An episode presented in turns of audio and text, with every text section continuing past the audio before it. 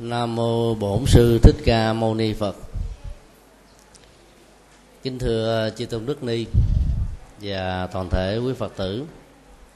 Chương trình à, buổi sáng hôm nay tiếp tục xoay quanh các vấn đề Phật học và chúng ta cùng quan tâm.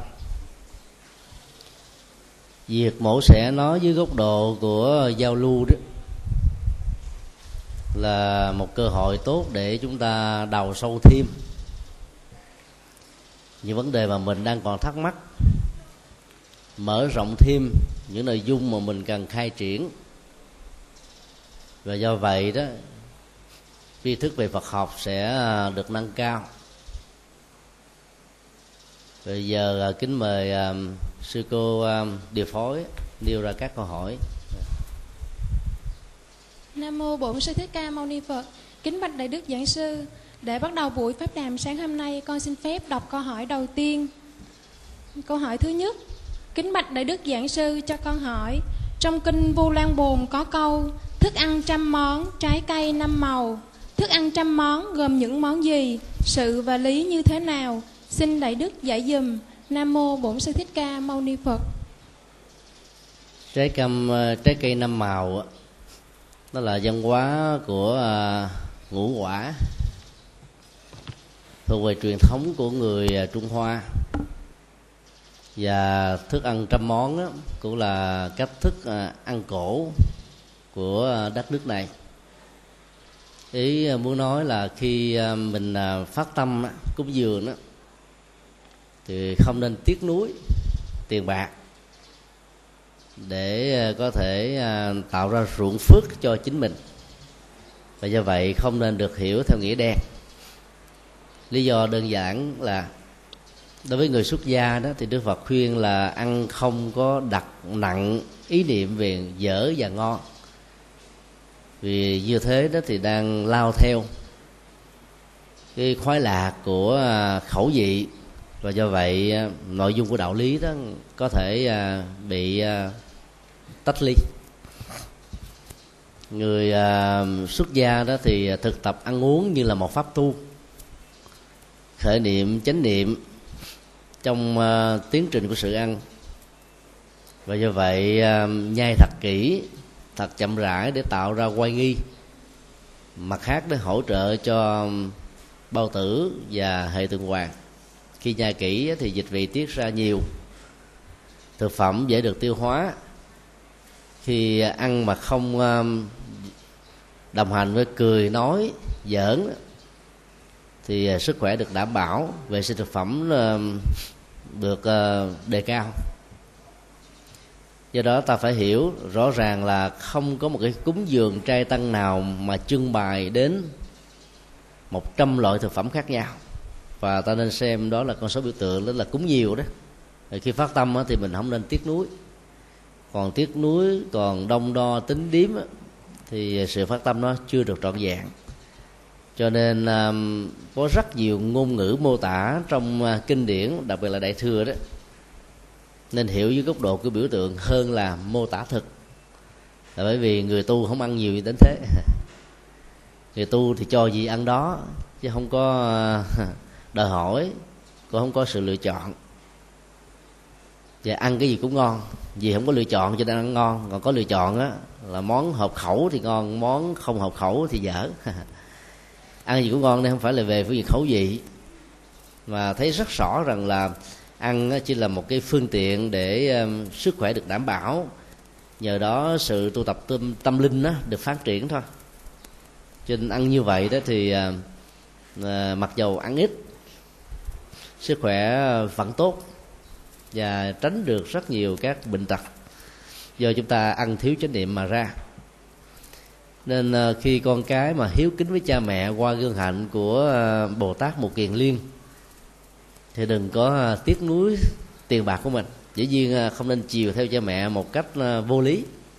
Ví dụ cha mẹ ghiền xem phim hồng kông vì kiếm hiệp, hấp dẫn, hoặc là ghiền xem phim đại hàng do tình cảm quỷ mị thì ta đều chiều theo. Nó là một loại thức ăn thức ăn của con ngắt.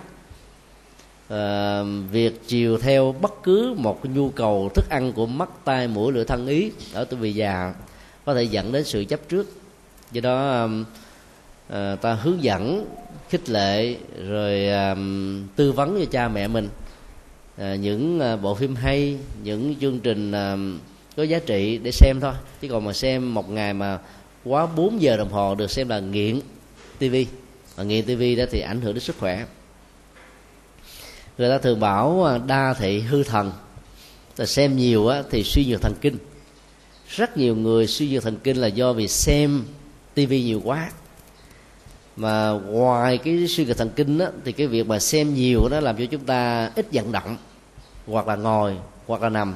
Kết quả là chỉ trong vòng năm bảy năm thôi là có thể dướng thêm chứng bệnh thứ hai là tiểu đường. Do đó à, thỏa mãn chăm món cho cha mẹ bao gồm các giác quan được thỏa mãn á, phải có nghệ thuật. Chứ bằng không á, làm cho cha mẹ ngày càng bị bệnh tật hoặc là gieo trồng quá nhiều các hạt giống à, quỷ mị ừ, thì không nên. Cho nên à, phải hiếu thảo có cách thì mới có giá trị được. Chứ không phải cái gì muốn là ta cung ứng là có giá trị đâu. Tương tự ờ, đối với những đứa con cũng vậy.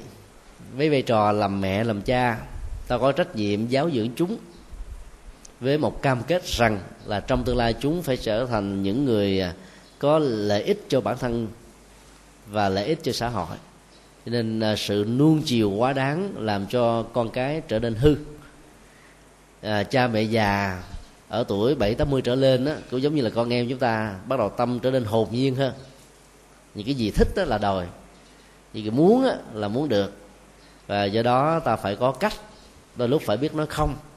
Mà không làm phật lòng cha mẹ, không làm con cái làm nư, thì à, ta mới làm cho cả một gia đình gồm ba thế hệ được an vui và hạnh phúc. Nói tóm lại, đạo lý hiếu thảo trong kinh du lan đó không đặt nặng về chủ nghĩa hình thức và vật chất. Có những người không hề có tiền bạc gì vẫn có thể trở thành là một mẫu người hiếu thảo, chuẩn mực. Ví dụ um, hiếu kính với cha mẹ, rồi làm cho cha mẹ mình được vui là um, hướng dẫn cha mẹ về nhân quả quy tâm bảo, sống một cách giản dị mà thanh cao. Thì dầu không có cung phụng cho cha mẹ tiền lương, tiền gì hết á, ta vẫn được xem là người có hiếu thảo. Trong khi đó, rất nhiều người chỉ đặt nặng chủ nghĩa vật chất thôi cái cho cha này mẹ cái kia muốn cái gì được cái đó. Đòi bộ bài là mua hai bộ bài. Đòi một bộ phim mình tặng 10 bộ phim. Thì cái đó không phải là hiếu. Cái đó là thỏa mãn thôi. Để tạo ra sự hài lòng. Còn hiếu là một nội dung nó mang đạo đức và tâm linh. Nó khác hoàn toàn với những cái cách chiều chuộng à, thông thường. Vì đó à, học kinh du lan đó thì uh, việc mô tả năm loại trái cây và một trăm thực phẩm đó, để cho thấy là ta tôn kính cha mẹ nó không có gì để mà mình tiếc nuối hết á. Ý muốn nói là thế. Có nhiều người con giàu lắm có tiền lắm nhưng mà cha mẹ bệnh không dám tặng tiền để đi mổ hay là chữa bệnh. Đưa rất nhiều lý do thế để kia thì đâu có thể là gọi là hiếu thảo được.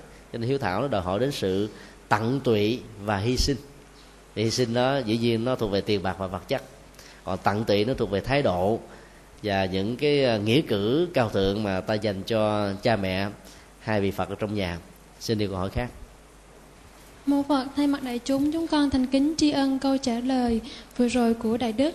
Con xin phép đọc câu hỏi tiếp theo. Kính bạch Đại Đức, trong kinh Địa Tạng phẩm thứ tư, mẹ của quan mục ưa ăn thịt, ăn loài cá trạnh, chết bị đọa vào địa ngục rất khổ sở. Xin hỏi, những vị tu sĩ Phật giáo nói chung, miền Bắc nói riêng, khi ăn có quán tưởng tam đề hay không? Muộn thứ nhất, nguyện đoạn nhất thiết ác. Vậy thì các tu sĩ ấy ăn thịt ăn cá thì đã phạm điều ác rồi bởi vì ăn mạng sống của chúng sanh. Còn hành hẹ thì bảo không được ăn vì phạm giới. Xin hỏi các vị này nếu đã ăn khi chết có giống mẹ của quan mục hay không? Kính xin đại đức hoan hỷ trả lời dùm con. Mô phật, con kính đại đức trả lời. Việc đọ vào trong một cảnh giới xấu không à, nhất thiết chỉ liên hệ đến nghiệp sát sinh. Việc ăn cá trạnh nó không phải là nguyên nhân duy nhất để à, có cảnh giới thấp kém. Ngoài cái việc mà sát hại sinh vật để nuôi cho cái khẩu vị đó nó còn có nhiều nghiệp tiêu cực. Mà đôi lúc á, bản kinh không có nói ra hết. Và nên không nên được hiểu rằng là chỉ có chừng đó mà thôi. Cá trạnh hay là bất cứ một loại cá nào cũng có nhu cầu về đời sống. Mặc dầu nó không có đóng góp gì cho xã hội, như là con người có ý thức, có tư duy, có hành động, có tổ chức có việc làm có phụng sự của dân hiến. Nhưng loài cá nó nó có thế giới riêng đó là sự sống ở dưới nước. Học thuyết vật dưỡng nhân à, của nho giáo hay là thi chúa giáo cho rằng là thượng đế thương con người cho nên mới tạo ra các loài động vật trong 7 ngày dưỡng thế. Do vậy à, mỗi khi ăn các loài động vật thì con người làm dấu cảm ơn chúa. Đều là những quan niệm sai lầm. Bởi vì à, sự tồn tại của các chủng loại động vật đó là do nghiệp của chính chúng tạo ra, chứ không phải do thượng đế hay bất kỳ à, một con người nào can thiệp vào. Do đó à, sát hại mạng sống của các chủng loại động vật đó thì dẫn đến tình trạng à, sức khỏe kém và yếu thọ. Sức khỏe kém là bao gồm các loại bệnh tật khác nhau. Cho nên tiền có thể rất giàu, nhưng phải chi tiêu vào các khoản trị bệnh kết quả là ờ, có tiền mà vẫn không cảm thấy được hạnh phúc. Có người đó thì nứt phát đổ tiền đổ vàng. À, ấy thế mà cũng không có tiêu xài gì được hết á. Là bởi vì à, chết yểu. Do đó hậu quả trực tiếp của việc sát hại sinh linh đặc biệt là các loài cá nó là làm cho chúng ta bị yểu thọ thôi. Chứ không nhất thiết là bị tái sinh vào các cảnh giới xấu như trong kinh nói một cách rất là dẫn tắt mà ra. Hiện nay thì phật giáo ờ, vẫn có những quan điểm trái chiều về việc ăn mặn và ăn chay. Truyền thống Phật giáo Nam Tông bao gồm các nước Tích Lan, Miến Điện, Thái Lan, Lào, Campuchia. Và những ai sống hành trì theo ờ, tông chỉ này đó thì cho rằng là cái việc đề xuất ăn chay trường đó, phát xuất từ um, đề bà đạt đa. Một người có tham vọng thay thế đức phật để lãnh đạo tăng đoàn để khuếch trương uh, cái tôi.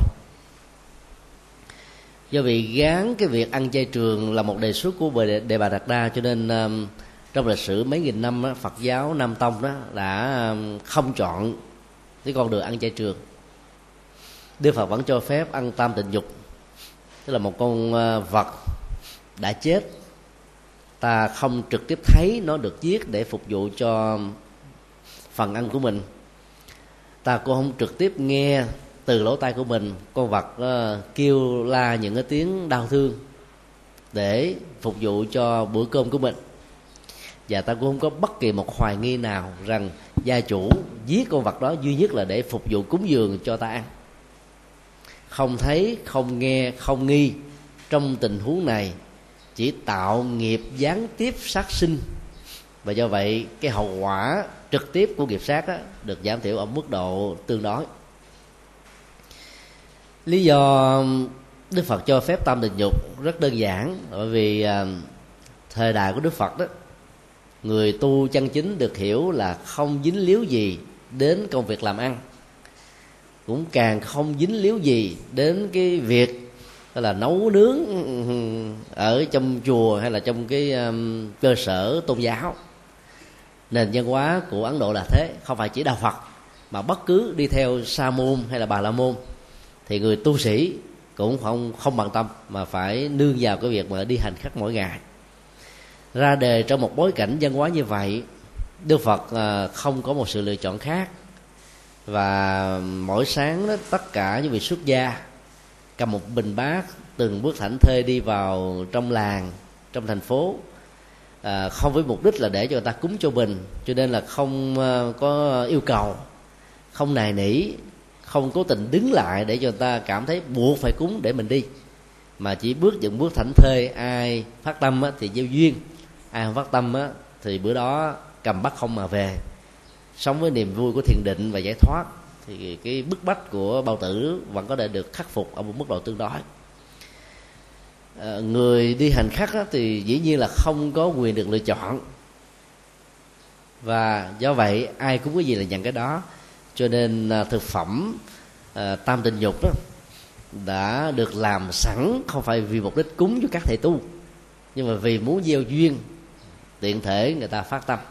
Do vậy con vật đã bị giết sẵn rồi thì cái người tiếp nhận nó để ăn á, thì không có nghiệp sát trực tiếp. Và dĩ nhiên cái nghiệp sát gián tiếp á, cũng ở một mức độ là không đáng kể. Đó là cái giai đoạn à, lịch sử mà đức phật đã cho phép vì những cái giới hạn của bối cảnh lịch sử. Phật giáo Đại thừa lý giải rằng là về sau đó thì Đức Phật đã thấy rất rõ giai đoạn đầu vì ngài là người à, khởi xướng ăn chay đầu tiên tại Ấn Độ. Cho nên à, có nhiều người quen với truyền thống cũ. Ờ, trước khi đến với đạo Phật đó chưa có thể ăn chay liền. Và khi dần già người ta làm quen rồi thì Đức Phật mới khích lệ ăn chay trường. Đó là lý do một. Lý do hai đó là cái việc mà đi hành khất đó, trong thời đại Đức Phật đó nó là một cái phương tiện để làm đạo thôi chứ không phải là một phương tiện để tìm cái uh, miếng ăn. Cho nên ăn chay trường là một cái cơ hội để giúp cho người tại gia nó gieo trồng hạt giống uh, cúng dường đối với người xuất gia lại càng tốt đẹp hơn. Và do đó à, kinh điển đại thừa xác định là một người xuất gia hay là người à, tu theo hạnh bồ tát mà mà còn à, ăn thịt chúng sinh đó, thì lòng từ bi đã bị thương tổn cho nên không thể nào thành tựu được đạo quả vô thượng bồ đề. Cũng giống như tình trạng nấu cát mà muốn thành cơm trong khi cát là cát cơm là cơm cát không thể thành cơm được. À, phán đoán đó là một cái um, tuyên bố rất mạnh nêu bật được cái vai trò của um, hạt giống từ bi đối với mạng sống của các chủng loại mà đức phật là biểu tượng đạt được ở mức độ cao nhất và những người xuất gia đó cần phải noi theo để đạt được một cách tương tự. Vì ăn uống khẩu vị không phải là mối quan tâm của người xuất gia. Rất tiếc là trong quá trình phát triển của Phật giáo đó thì người ta đã gắn ghép uh, một trong năm điều để bà đa đề nghị để uh, muốn khống chế Đức Phật và thay thế Đức Phật á, trong tăng đoàn nó có cái điều là ăn chay trường như là một yêu cầu đối với các tu sĩ và Đức Phật đã bác điều đó. Theo chúng tôi thì cái câu mà ăn chay trường đó là được thêm thêm vào thôi. Nó không có dữ liệu chuẩn xác để xác định rằng đó là cái câu nói của đề bà đạt đa. Mà nếu nó là đề bà đạt đa đề xuất thì nó quá là chí lý quá hay. Trong khi đó kinh điển đại thừa nói hoàn toàn khác đề xuất ăn chay trường là đức phật, vì đức phật dạy về lòng từ bi. Và do đó không có lý do gì mà ngài khích lệ chúng ta ăn mặn với hình thức ờ, này, hình thức khác. Do đó ta phải thấy rõ việc ăn chay nó có lợi cho sức khỏe như khoa học ngày nay đã phân tích. Còn những cái loại thịt thịt đỏ đó, thì ờ, mức độ bệnh tật và sự truyền nhiễm trong ờ, quá quá trình ăn và nấu đó rất là cao. Thì ta nên hạn chế một cách tối đa để trở thành những người ăn chay trường là tốt nhất. Phật giáo Tây Tạng ở tại đất nước của mình, ăn mặn là một sự lựa chọn bất đắc dĩ, mặc dù họ không phải là Phật giáo Nam Tông, vì đất nước này là tiếp phủ quanh năm, cho nên là không thể nào có thể trồng rau và ngũ cốc được. Vì giá cả thị trường của các loại ngũ cốc và rau quả mắc gấp nhiều lần so với thịt cá. Mà số lượng người tu sĩ tây tạng thì rất đông. Cho nên một tu viện ba bốn ngàn người á mà nếu ăn chay thì kinh kinh tế của ngôi chùa đó phải nói là nó lơ, dâng lên rất là cao. Cho nên uh, ăn mặn á, là một sự lựa chọn uh, không hay nhưng mà là bất đắc dĩ. Nhưng khi có mặt ở tại ấn độ một quốc gia ảnh hưởng của phật giáo đại thừa ăn chay trường thì phật giáo tây tạng đã không có một cái ảnh hưởng tích cực đối với người ấn độ được là bởi vì người bình thường ấn độ ăn chay trường từ mới lọt lòng. Cho đến bây giờ họ có khoảng là 600 um, triệu người ăn chay trường từ lúc uh, mới sinh ra. Trong khi các nhà sư của tây tạng, các nhà sư nam tông vẫn tiếp tục ăn mặn. Do đó um, quan niệm thực phẩm như là một văn hóa, người ấn độ, theo ấn độ giáo, không thể nào cảm phục được các nhà sư ăn mặn. Và kết quả là con đường quần hóa của à, phật giáo tây tạng và nam tông tại đất nước ấn độ bị giới hạn rất nhiều. Đây là cái điều mà ta không thể bỏ qua.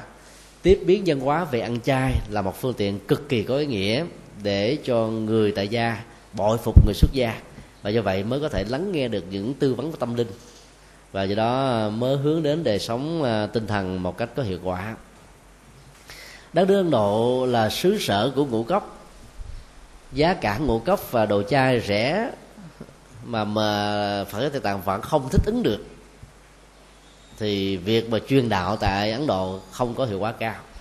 Tây tạng có thể thu hút phương tây, nhưng tây tạng không thể thu hút được ấn độ. Đó là một điều rất là đáng buồn. Mặc dầu phật giáo tây tạng đã có mặt trên đất nước ấn độ nay đã tròn là 50 năm, từ năm 1959 đến bây giờ cho nên trở lại vấn đề chai và mặn đó thì ngày nay đó là các nhà sư à, đã không còn phải đi à, khắc thực như là thời sư của đức phật ở nước việt nam trung hoa và nhiều nước khác. Mà bây giờ vẫn tiếp tục duy trì cái truyền thống tam tình dục á, là một tổn thất lớn cho niềm tin của quần chúng phật tử. Và nếu như phật giáo nam tông hay là bất cứ một phật giáo nào đang tồn tại trên đất nước của đại thừa đó như là việt nam trung hoa nhật bản triều tiên mà có thể tiếp biến dân có ăn chay như là một sự lựa chọn mà được đức phật khích lệ trong kinh điển đại thừa. Thì chúng tôi tin chắc rằng là tín đồ của nam tông và những trường phái đó sẽ được gia tăng đó. Thì người tại gia họ đông đo tính điếm kỹ lắm. Nếu mà người xuất gia cũng ăn mặn giống như mình, thì đâu có hơn gì mình đâu mà nương. Do đó những cái chuyện nho nhỏ như thế này lại có một ý nghĩa rất là lớn. Hơn nữa tại Việt Nam thì ngũ cốc rau quả rất là phong phú và cũng là một trong ờ, ít nước trên thế giới có một cái sản lượng nông nghiệp ờ, tầm dốc. Do vậy ăn chay là một sự lựa chọn khá thích hợp. Câu hỏi đặt ra là liệu những người ăn mặn đó có bị đọa lạc giống như là mẹ của quan một hay không? Câu trả lời là không nhất thiết. Cái nghiệp sát sinh á, thì dẫn đến cái hậu quả là yểu thọ và bệnh tật. Cái nghiệp sát sinh đây nó không dẫn đến cái sự đọa lạc.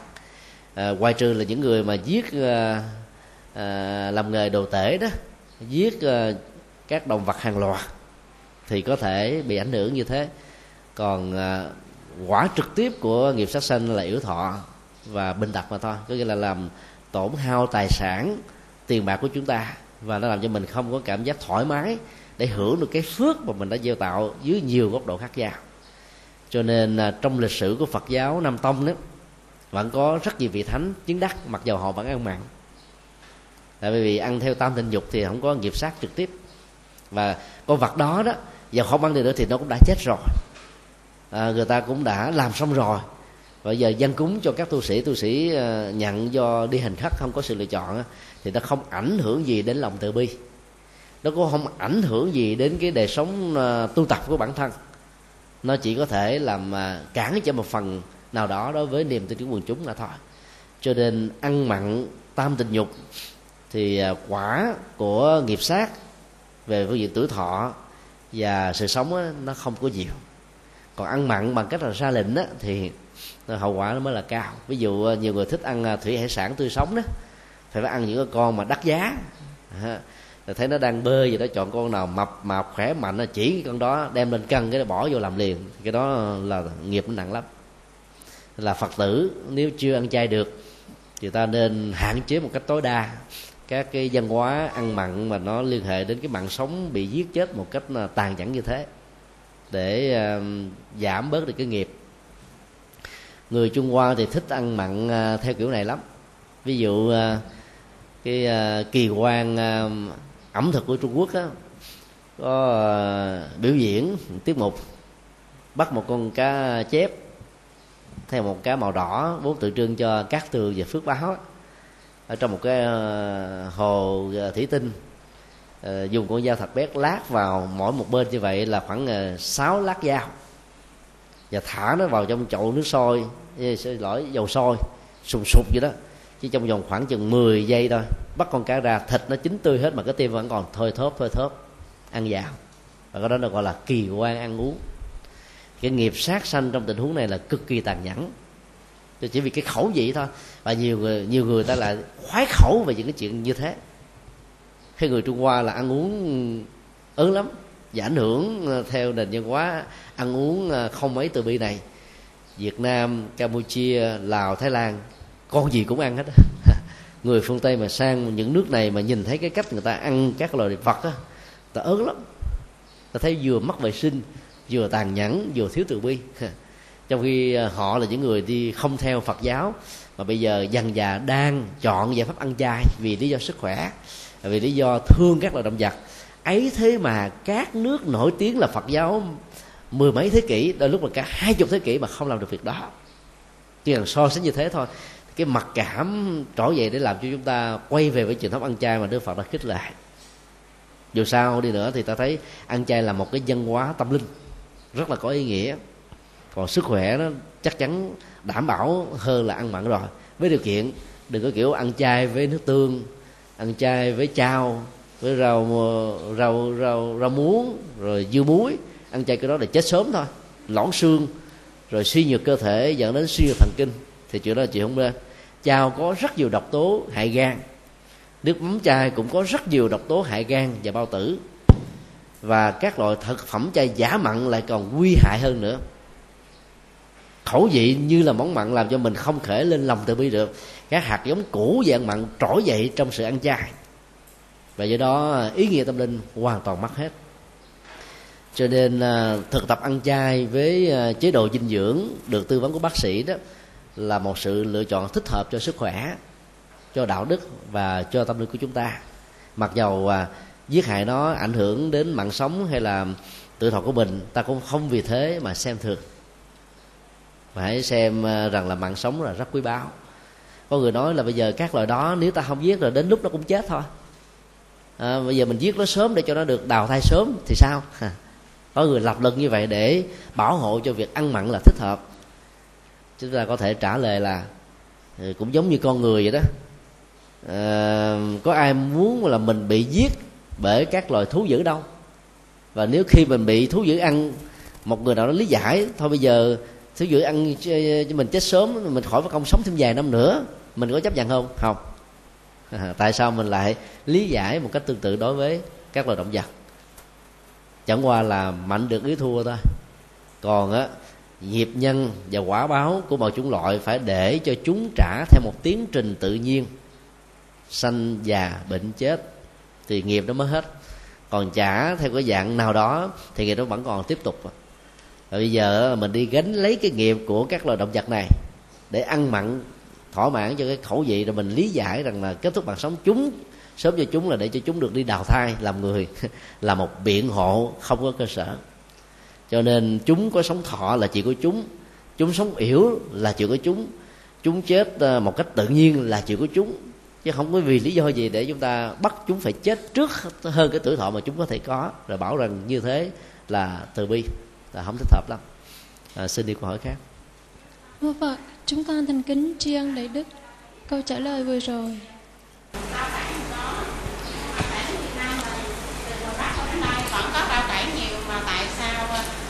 Vị tu sĩ ngoài đó mấy hòa thượng hay trưởng cầm đùi gà không bình thường có ý là hỏi như vậy à. mà mà chứ phải việt nam mình không có rau cải đâu thưa thưa đại đức dạ, dạ, cảm cảm ơn uh... con nghe một vị trưởng ba hoàng pháp mà cầm cái đùi gà ăn như thế này thì nghĩ sao? Ừ, đại đức dạy tao đó. À, nãy câu hỏi đó. Thì đây nghe thì hiểu rất là rõ nhưng mà vì muốn lách không muốn là nói trực tiếp vào. Nó trước vào thì nó đôi lúc nó bị đụng đó. Mình nói người khác để cho ở đây so sánh đó, thì nó là dịu hơn. Còn nói trực tiếp vô thì có thể um, đụng chạm. Bây giờ đi sư đề nghị đó thì sư đề nghị thì à, ở đây có thể giải thích như thế này.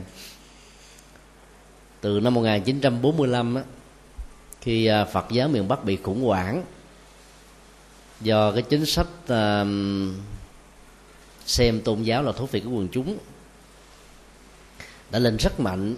Người tu không được tiếp tục tu trong chùa. Nhiều à, à, chùa để trở thành hợp tác xã. Tu sĩ à, sau khi chết á, thì không có tu sĩ mới rất nhiều vị phải ẩn tu.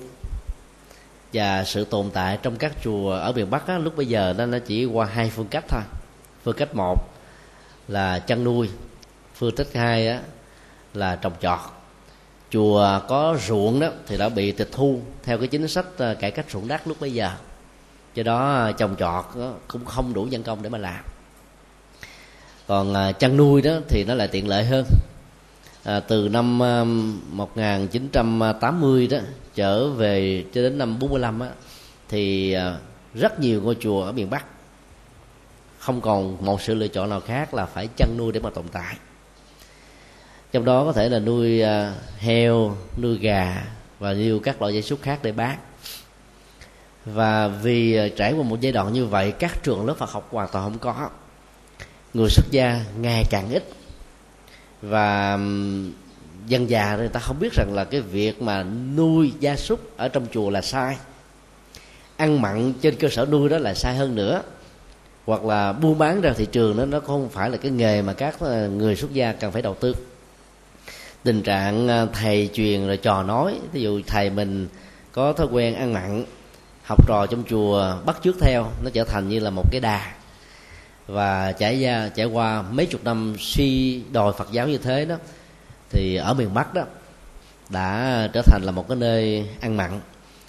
Từ năm 1988 khi hai vị hai chục vị tu sĩ Phật giáo miền Bắc vào học khóa cao cấp Phật học uh, thứ hai trở về vào năm 1992 đó thì cái dân hóa ăn chay bắt đầu truyền bá trở lại. Hiện nay đó thì uh, chùa của ờ, thượng tọa Bảo Nghiêm tức là trưởng ban hoàng pháp á, là ăn chay trường. Và một số ngôi chùa khác á, cũng đang truyền bá cái văn hóa này nhưng mà nó đi một cách rất là thầm lặng. Là bởi vì à, cái gì mà nó đã trở thành một cái thói quen trong vòng mấy chục năm á, thay đổi nó không phải là chuyện dễ. Và nó còn có rất nhiều cái tế nhị khác.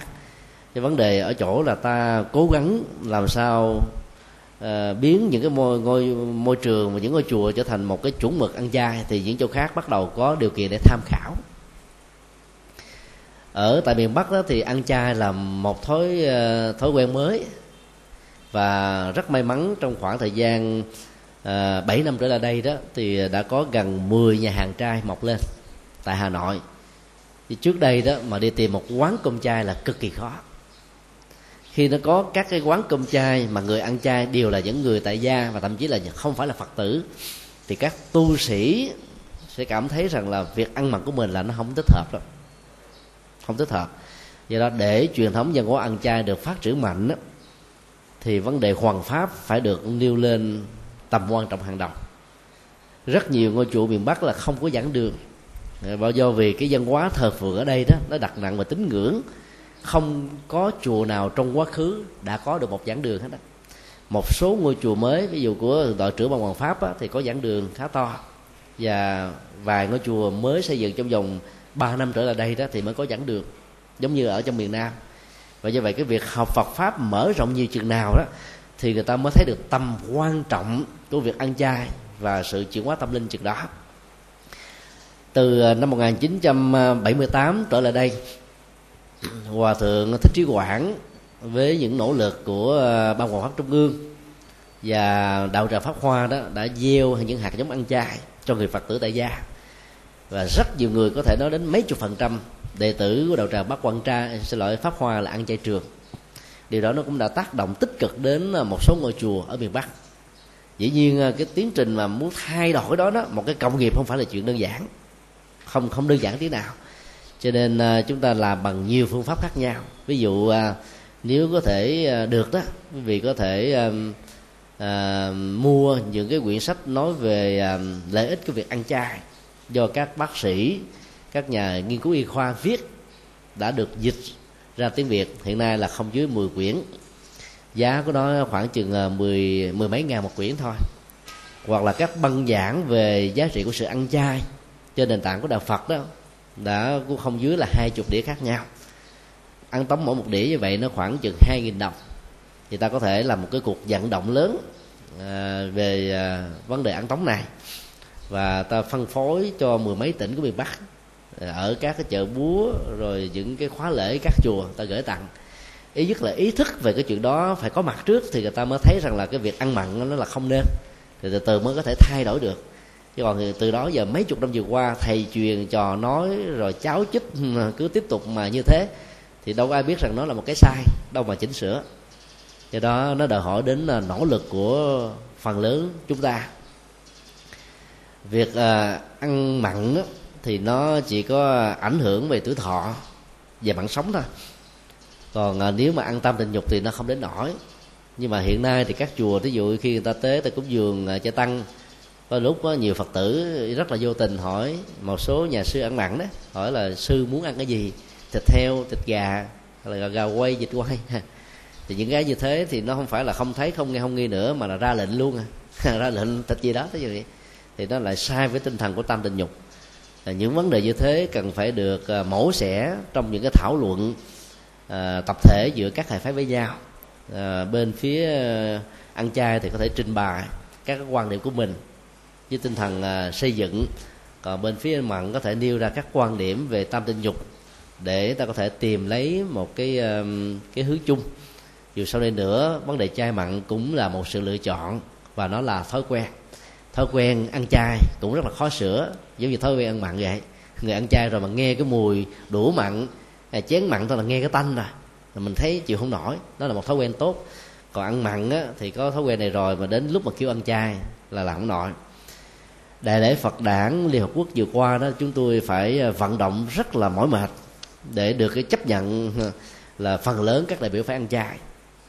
À, ngay cái ngày đại lễ tưởng niệm đức phật à, đản sinh thành đạo và dòng nước bàn nhưng mà truyền thống phật cái Nam tông và tây tạng vẫn ăn mặn từ bao nhiêu nghìn năm qua cho rất là khó.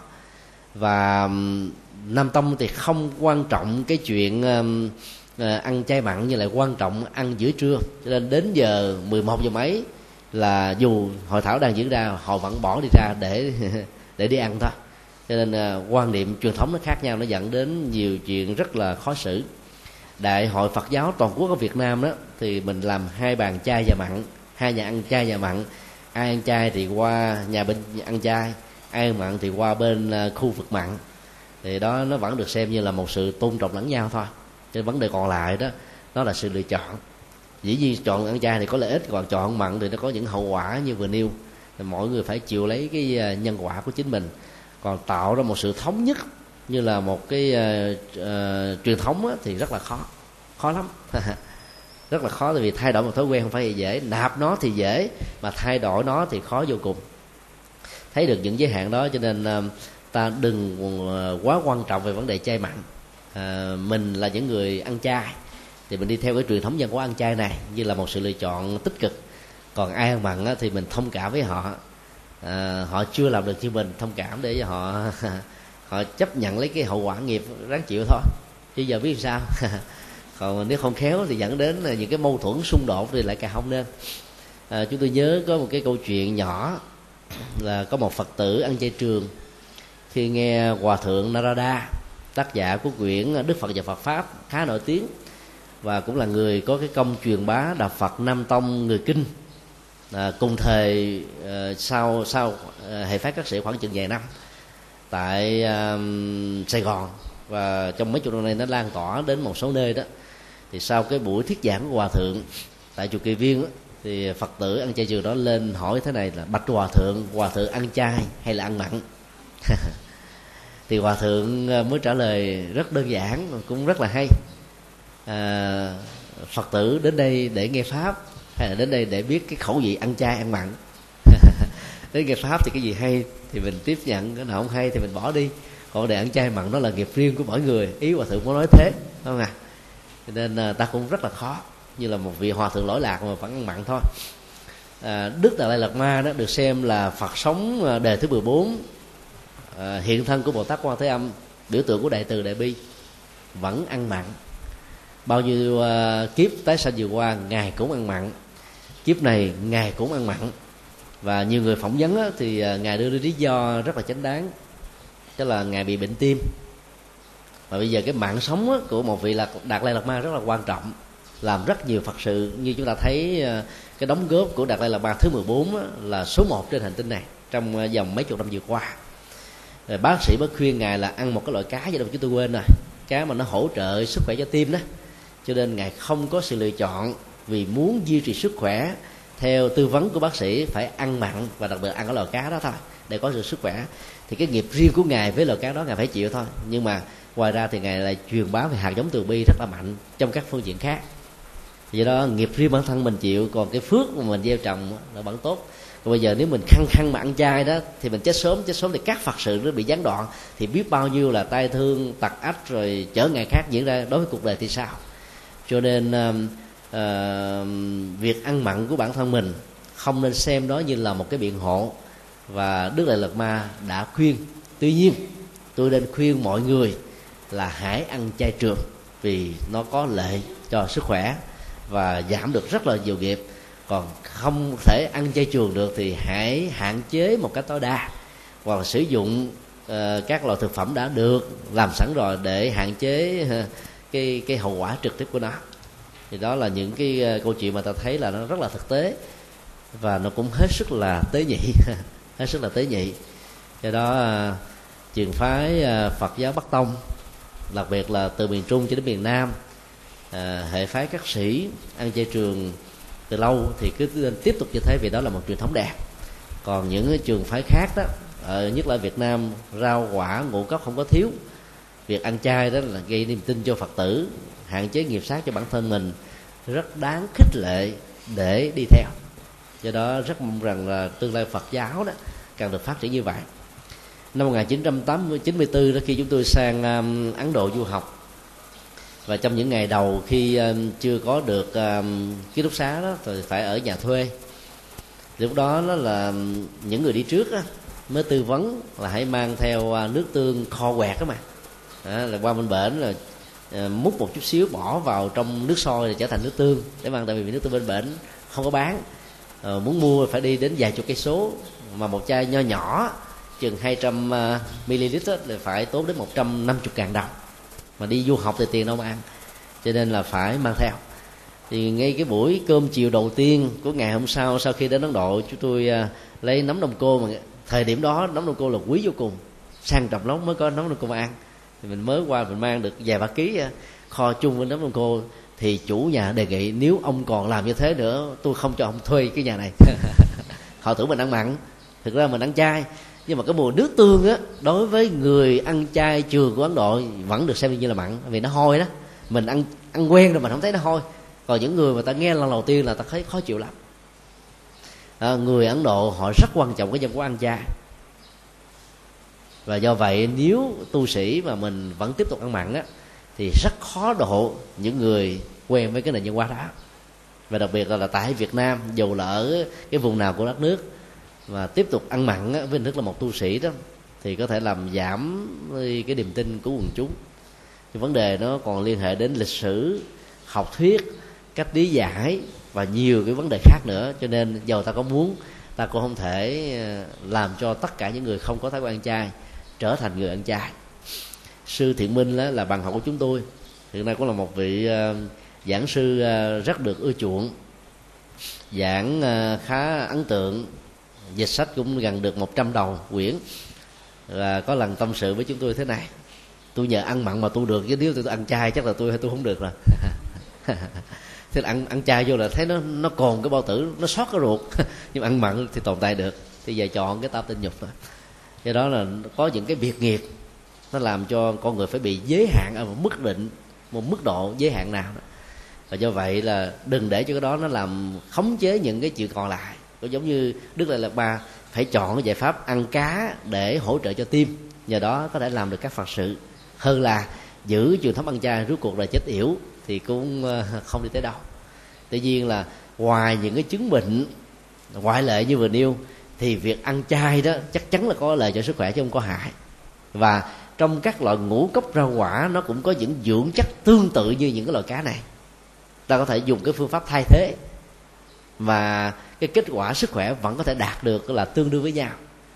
Nếu sử dụng được phương pháp thay thế thì những lý do giải thích như vừa vừa nêu đó có thể được khắc phục ở một mức độ cao chút của nam ờ, đó là những ờ, lý do mà khi nãy chúng tôi phải lách vào chuyện khác không muốn nói là vậy bởi vì nó tế nhị vì không khéo thì bị hiểu lầm là phê phán chỉ trích á. Chúng tôi thì ăn chay trường nhưng uh, ai ăn mặn thì mình vẫn tôn trọng không có ờ, vấn đề gì hết miễn là làm đúng thì Phật dạy là tam tịnh nhục thôi. Thì uh, nó vẫn được chấp nhận ở mức độ tương đối à, xin đi câu hỏi khác. Phật, chúng con thành kính tri ân đại đức câu. Trả lời vừa rồi câu trả lời đó giúp cho chúng con hiểu rõ thêm về việc vấn đề ăn chay và ăn mặn. Cũng như hôm nay quý phật tử tham dự rất là đông. Và với câu với kiến giải như thế giúp cho hàng phật tử chúng con hiểu thêm rằng đến Phật pháp chúng ta nên đến với pháp môn tu tập đến với hương vị giải thoát chứ không việc gì đến với ăn chay hay ăn mặn. À, chúng con xin phép đọc câu hỏi tiếp theo. Kính bạch đại đức giảng sư theo như con học trong luật một vị tỳ kheo khi thọ giới nếu mà phạm giới thuộc tội ba la di thì xem như vị ấy mất bản thể thanh tịnh của tỳ kheo. Khi phạm tội này, xem như người ấy đã bước vào cõi chết, không thể cứu được như người đứt đầu, không có phần quả chứng và bị đọa sứ.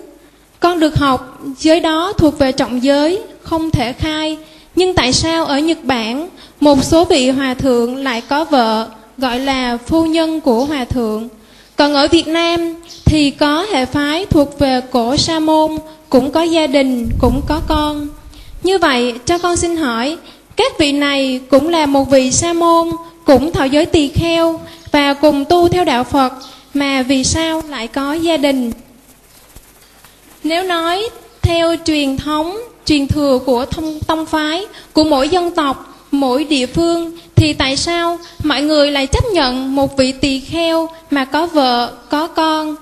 Bởi lẽ giới của phật chế thì không mâu thuẫn và có khai giá trì phạm. Nhưng tội này thuộc về trọng giới, không thể khai mà vẫn có những tông phái tồn tại. Trong đó, những vị tu sĩ có vợ nghĩ là sao? Chúng con thành kính ờ, cung kính đại đức ờ, giúp cho chúng con về câu hỏi này. Nam mô bổn sư thích ca mâu ni phật đây là câu hỏi hóc búa nhất à. Đức phật thích ca là người đầu tiên trong à, lịch sử à, tư tưởng tôn giáo về nhân loại nói chung. Thấy rất rõ rằng là để con người trở thành thánh đó, việc chuyển hóa năng lượng tính nhục vốn như là một bản năng là một yêu cầu không thể thiếu. Trong à, các tôn giáo khác á, mặc dù hiện nay vẫn ờ, khích lệ là không lập gia đình, nhưng không có một văn kiện tôn giáo nào từ kinh điển của họ yêu cầu chuyển hóa nó như là một cái điều kiện để trở thành một bậc thánh. Chứ vì thế mà các tôn giáo khác đó, nó chỉ có con đường nhân đạo với thiền đạo chứ không con đường thánh nhân. Kinh ờ, trường bộ và kinh trung bộ đức phật đã tuyên bố điều này đến ờ, đôi ba lần. Ngoài bát chánh đạo không có con đường sa môn. Ngoài cái con đường chuyển hóa tính dục, không có cái gọi là sa môn bà la môn đích thực. Ý đức phật cũng nói là các tôn giáo khác đó, thì vẫn à, cho phép à, đồng hành với đời sống à, tính dục mà theo ngài đó, nó là từ trường của sanh tử và luân hồi. Cho nên là sẽ không làm cho người ta trở thành thánh thật sự, mặc dầu được tôn vinh dưới nhiều hình thức khác nhau và cái đóng góp đó của đức phật đó à, được xem là rất quan trọng. Và đây cũng là lý do mà người ta gọi đức phật là ngược đề đạo phật là đạo ngược đề và đức phật đã rất hãnh diện về cái tử ngược đề đó cho nên mới đặt sơ quả a la hán là quả ngược dòng.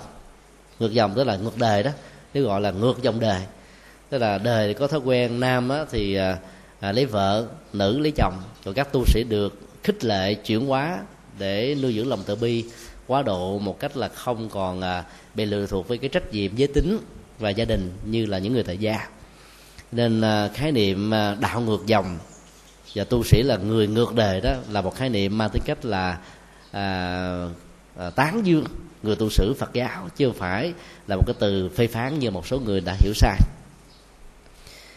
À, truyền thống đức phật đặt ra là thế nhưng mà quá trình phát triển của lịch sử nó có rất nhiều sự đổi thay do cái nền văn hóa và cái phong cách sống ở từng quốc gia. À, khi um, phật giáo phát triển mạnh ở nhật bản đó thì các nhà sư đã bắt đầu có khuynh hướng là lập gia đình và vẫn được xem là thánh nhân. Về phương diện phật học á, thì à, điều này nó không chuẩn với giới luật. Nhưng mà về phương diện lịch sử đó thì nó đã trở thành như là một hiện thực đó trải dài trong à, mấy thế kỷ vừa qua. Và người phật tử nhật bản xem đó là một chuyện rất bình thường không có gì là đáng nói hết á. Và ở tây tạng bốn trường phái thì ba trường phái đã, đã, đã lập gia đình nè. Chỉ có phái à, mũ vàng của đức đạt lai lạt ba là không lập gia đình và đang kêu gọi đời sống độc thân như tinh thần đức phật đã dạy trong kinh điển.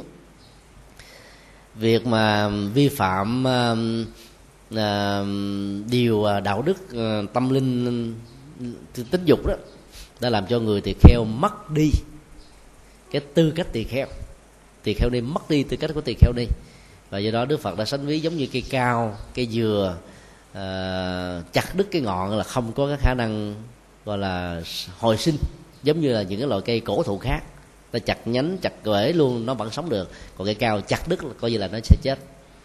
Để uh, khích lệ những người tu phải giữ uh, sự trong trắng tâm linh của mình từ lúc mà vào trong tăng đoàn cho đến lúc mà mình qua đời để kết quả của sự tu tập làm nên đương tựa cho người phật tử tại gia. Và dĩ nhiên là không phải mấy ai cũng có thể làm được việc đó một cách trọn vẹn. Cho nên à, cái quá trình tu của à, tu sĩ Phật giáo nó giống như hiện tượng uh, trứng cá bông xoài có nghĩa là rơi rụng rất nhiều và thành quả đạt được đó còn lại là những tinh hoa bao giờ cũng ít hơn.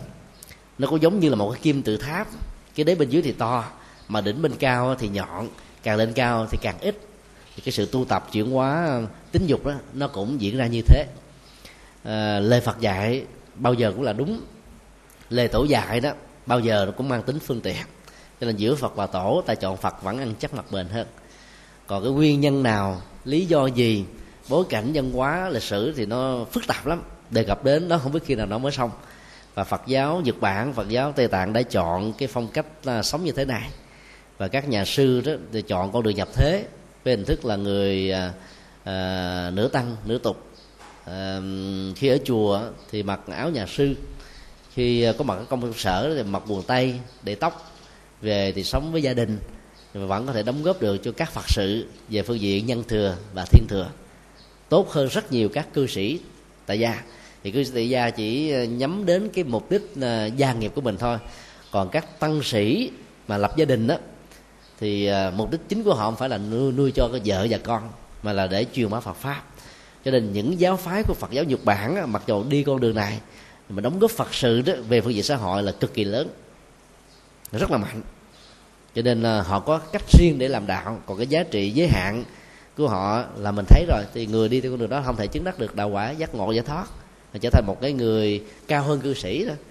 À, đó là là một sự thật mà ta phải chấp nhận còn bây giờ thì à, giới luật đó, nó bị ảnh hưởng bởi luật pháp của các quốc gia mà tôn giáo được xem như là sự lựa chọn tự do. Rồi các cái quy định trong đạo Phật đó, thì đó là không có nghiêm khắc như là thầy của Đức Phật. Hoặc là nó có không có được một cái à, tổ chức về Phật giáo toàn cầu giống như là Vatican của Thiên Chúa giáo để giám định rồi xét xử tất cả những vấn đề đi đúng truyền thống hay không đúng truyền thống của Đức Phật vì ờ, chủ trương là tự do và khích lệ cái tự do nó ở mức độ tối đa. Mà những cái đi ngoài truyền thống đó, nó đã trở thành như là một truyền thống mới. Truyền thống mới đó đã được rất nhiều phật tử thừa nhận và thấy nó không phải là một vấn đề. Bởi vì phần lớn họ không hiểu. Họ không hiểu cho nên là xem nó là một chuyện rất là bình thường. Ở tại Việt Nam thì cũng có những ngôi chùa như thế. Và chúng tôi đã từng ờ, tới ờ, tham quan nghiên cứu những ngôi chùa này để các hoạt động từ thiện ờ, ở các ngôi chùa đó rất là mạnh. À, à, các phật tử đi tụng kinh vẫn đông như thường. Thì trong chùa thì coi như là có nhiều cái chùa đó, thuộc trường phái này. Ví dụ như thầy trụ trì có năm đứa con gái, thì à, có năm ông thầy, anh em cột chèo, cũng cùng ở trong chùa, cũng chia phòng đó rõ ràng. Rồi quý bà thì làm những công việc như là bán đồ chai, làm những cái việc ảnh như là kinh doanh về nhang hoặc là làm những việc gì, gì đó. Còn các ông thầy thì ờ, vẫn đi làm từ thiện rồi vẫn tụng kinh bái sám tổ chức các cái đạo tràng. Và quần chúng vẫn rất là đông. Ở củ chi nó có một giai đoạn á là những vị mà tu theo trường phái này đó là uh, làng sớm đó muốn giữ cho ông, ông thầy thì phải cưới vợ đẹp cho ông thầy. Ta tổ chức làm một cái lễ cưới rất là linh đình. Và xem chuyện đó là chuyện rất là bình thường thôi. Thay vì nó nó là một cái truyền thống mới mà và do đó nếu ông thầy mà không hài lòng à, về vấn đề mà đính hôn thì ông có thể bỏ đi chùa khác thì ở chùa đó không có người trông coi. Cuối cùng người ta phải duy trì cái truyền thống đó. Giáo hội chúng ta thì à, khi thành lập cho đến bây giờ vẫn tôn trọng những cái điểm gì biệt của các hệ phái vì yếu tố muốn thống nhất cho mục đích chung. À, còn à, cái, cái quan điểm hệ phái đó đi đúng truyền thống Phật hay truyền thống Phật thì mỗi bên phải tự lãnh lấy cái hậu quả hay là kết quả của nó thôi. Đó là vấn đề biệt nghiệp. Còn cái cộng nghiệp chung của Phật giáo là làm sao nối kết lại những sự khác biệt đó vẫn có thể ờ, tồn tại trong một ngôi nhà Phật giáo Việt Nam. Thì đó là cái nỗ lực của các bậc tôn đức đi trước của chúng ta. Và bây giờ chúng ta cũng không có một sự lựa chọn nào khác. Chính vì thế mà trong ờ, thời gian vừa qua chúng tôi ờ, đề nghị hội đồng điều hành của học viện đó mở cửa thật là rộng cho tất cả các giáo phái cùng cùng học mà không cần phải trải qua trung cấp Phật học. Chứ còn có lớp 12 là được ghi danh. Và rất nhiều uh, các uh, tăng ni trẻ xin lỗi các tăng trẻ thuộc trường phái đó đó cũng vào trong các trường Phật học để học. Và khi vào các trường Phật học để học một cách nghiêm túc đó thì biết cái nào là đúng cái nào là sai cái nào là Đức Phật dạy cái nào không Phật dạy thì tự động điều chỉnh thôi. Vấn đề ở chỗ là giáo dục vẫn phải là mũi nhọn. Nếu cái tuổi uh, trẻ mà không được học Phật pháp sau này kế thừa cha của mình để làm trụ trì thì chỉ đi theo con đường lối mòn thôi và cứ như thế mà nó tiếp tục. Cho nên ờ, để thay đổi nó đó, thì con đường mà hoàn pháp và giáo dục Phật học đó, vẫn được xem là yếu tố quan trọng hàng đầu. Và cái đó người ta tự điều chỉnh thôi. Còn điều chỉnh bằng một cái áp lực từ bên phía giáo hội hay là từ cái hiến chương hay từ cái gì đó không phải là một giải pháp. Vì nó có thể làm cho người ta bất cần mà ta tách riêng ra thành một hệ phái độc lập thì sao? Do đó, đối với phật giáo thì có nhiều nhiều điều hết sức là khó khăn. Nhiều điều rất là khó khăn. Cho nên ờ, vấn đề còn lại là nói đúng và sai trong tình huống này thì rất là khó. Là bởi vì chưa chắc người ta đã chấp nhận với nhau. Cho nên tốt nhất là mình cứ tiếp tục đi theo cái truyền thống mà lấy phật làm quy chuẩn thì ăn chắc mặt bền. Còn tổ đó thì cũng có tổ có vấn đề. Không phải là tổ nào cũng chứng thánh hết có nhiều vị tổ tạo ra một trường phái mới mà nó cũng không không đi tới đâu. Do đó thì kính tổ bằng cách là nghiên cứu tham khảo các ngài nhưng mà đừng nên xem đó là cái quy chuẩn chân lý duy nhất. Còn phật á, thì vẫn chuẩn hơn nhiều. Cho nên à, ta học ở phật á, thì ta không có lo. Còn học ở tổ thì cũng phải thận trọng. Cái nào đúng thì ta theo còn nào không đúng thì ta đừng bận tâm. Để cho mình khỏi phải phiền não đó mình truyền bá con đường chân chính thì có người khác là chọn lựa chân chính thôi. Còn cái nào mà nó bị lệch á, thì từ từ nó sẽ được chỉnh đốn. Nếu nó không được chỉnh đốn thì nó khó có thể tồn tại một cách là ở ờ, cái tính giá trị cao nhất của nó. Còn có rất nhiều người người ta vẫn chấp nhận cái thành quả đơn giản như thế là đủ rồi.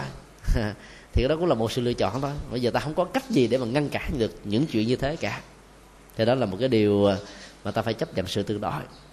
À, xin đi câu hỏi khác mô phật kính bạch đại đức, con xin phép đọc câu hỏi kế tiếp.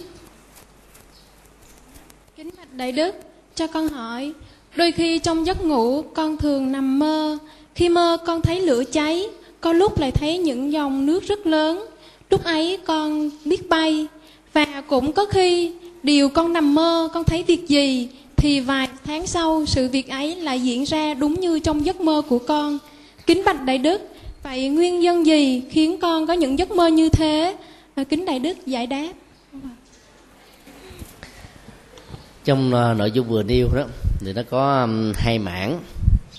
Mảng đầu chúng tôi tạm gọi là những ảo giác tức là những giấc mơ um, được hiểu như là những uh, ác mộng đó. do điều kiện um, sức khỏe điều kiện phòng ngủ thời điểm ngủ và ánh sáng hay là ánh mặt trời đó nó chiếu rọi vào bên trong.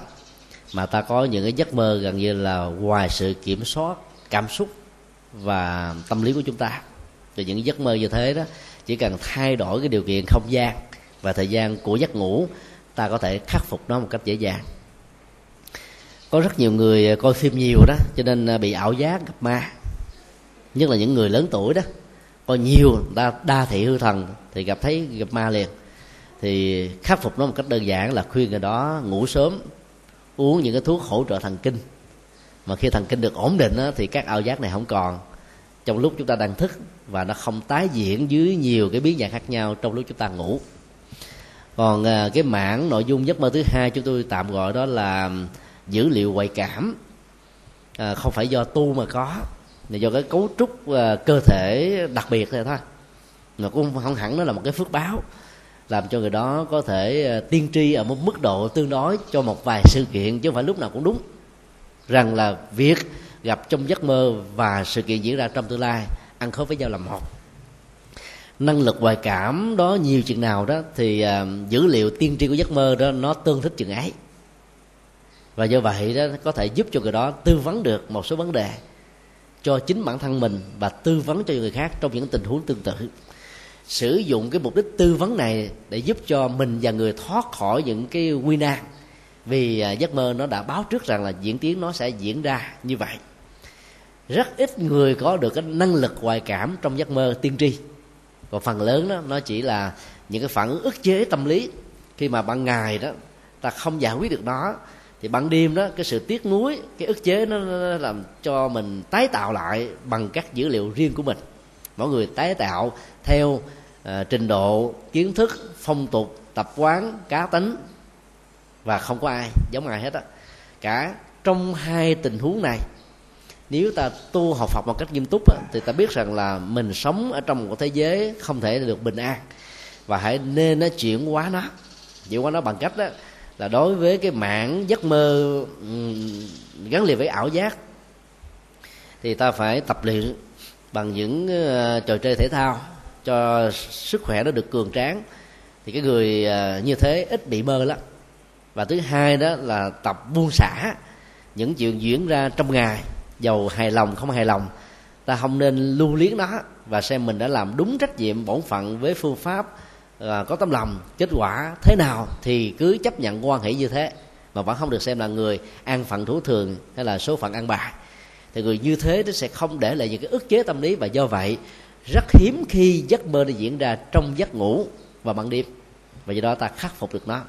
Còn để cho các ác mộng nó diễn ra hoài đó, thì kinh thủ lăng nghiêm gọi đó là tưởng ấm ma. Là ý thức của con người, nó tưởng tượng theo nhiều cách khác nhau lắm. Phụ nữ tưởng tượng gấp nhiều lần so với đàn ông. Cái chớp tưởng tượng phụ nữ là phong phú hơn nhiều, vì bán cầu trái của người nữ nó lớn, nó to về cảm tính. Cho nên ờ, giấc mơ nó sẽ xuất hiện với một cái ờ, cường độ và cái khối lượng nó gấp đến đôi lúc là 10 lần cho đến ba chục lần so với người nam. Đó là các ờ, nhà khoa học về giấc mơ. Sau nhiều năm nghiên cứu cho chúng ta thấy là chị em phụ nữ mơ nhiều hơn đàn ông. Là bởi vì lưu luyến về tình cảm, về giới tính, về đủ thứ các vấn đề đó làm cho họ khó có thể buông xả được.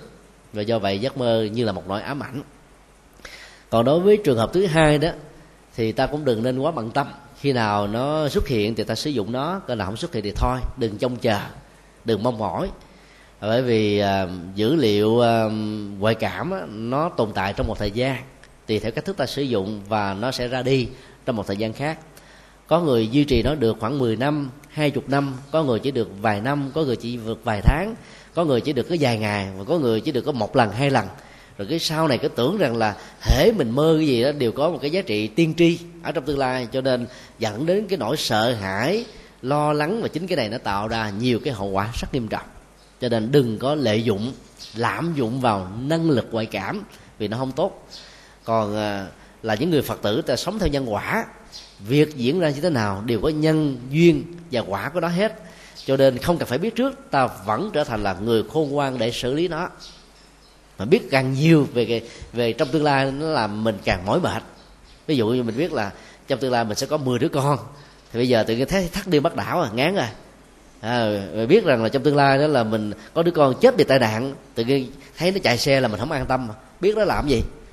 Bây giờ cái sống một cách bình thường khuyên nó thế này thế kia mọi việc phải cẩn trọng theo chánh niệm tỉnh giác thì làm sao có những tai nạn này diễn ra. Và do đó là nghiệp mới tích cực này nó sẽ chuyển hóa được những nghiệp xấu cho nên cái mà hạt giống sống trong quá khứ có thể dẫn đến tình trạng chết bằng tai nạn có thể được thay đổi, chứ đâu phải là cố định đâu. Mọi thứ có thể được thay đổi mà. Do đó, sống với niềm tin chuẩn xác về nhân quả thì ta khỏi phải lo gì hết á. Còn mơ mộng, mơ màng, chim bao thì nó chẳng chẳng đưa mình đến đâu. Có lẽ à, thấy rõ được cái tác hại của mộng và thì sự thanh từ đã là một bài thơ về mộng á. Mỗi câu có ba chữ thôi cái lẽ là phần lớn chúng ta đều thuộc.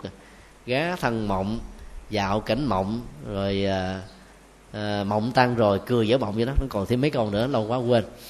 Thì ta cứ quan niệm á, đã là mộng thì không có thực. Mà không có thực á, thì không có lý do gì chúng ta bận lòng và quan tâm. Có nhiều người mơ ban đêm sáng mơ cái lo đủ thứ chuyện hết trơn. À, rồi á, là có người mơ thấy là mình sẽ trúng số độc đất á cho nên lúc nào cũng mỉm cười bỏ tiền ra mua vé vé số quá trời luôn. Mấy năm trời không thấy trúng gì hết mà trúng gió. Là bởi vì sống trong mộng thôi chứ không sống trong thực.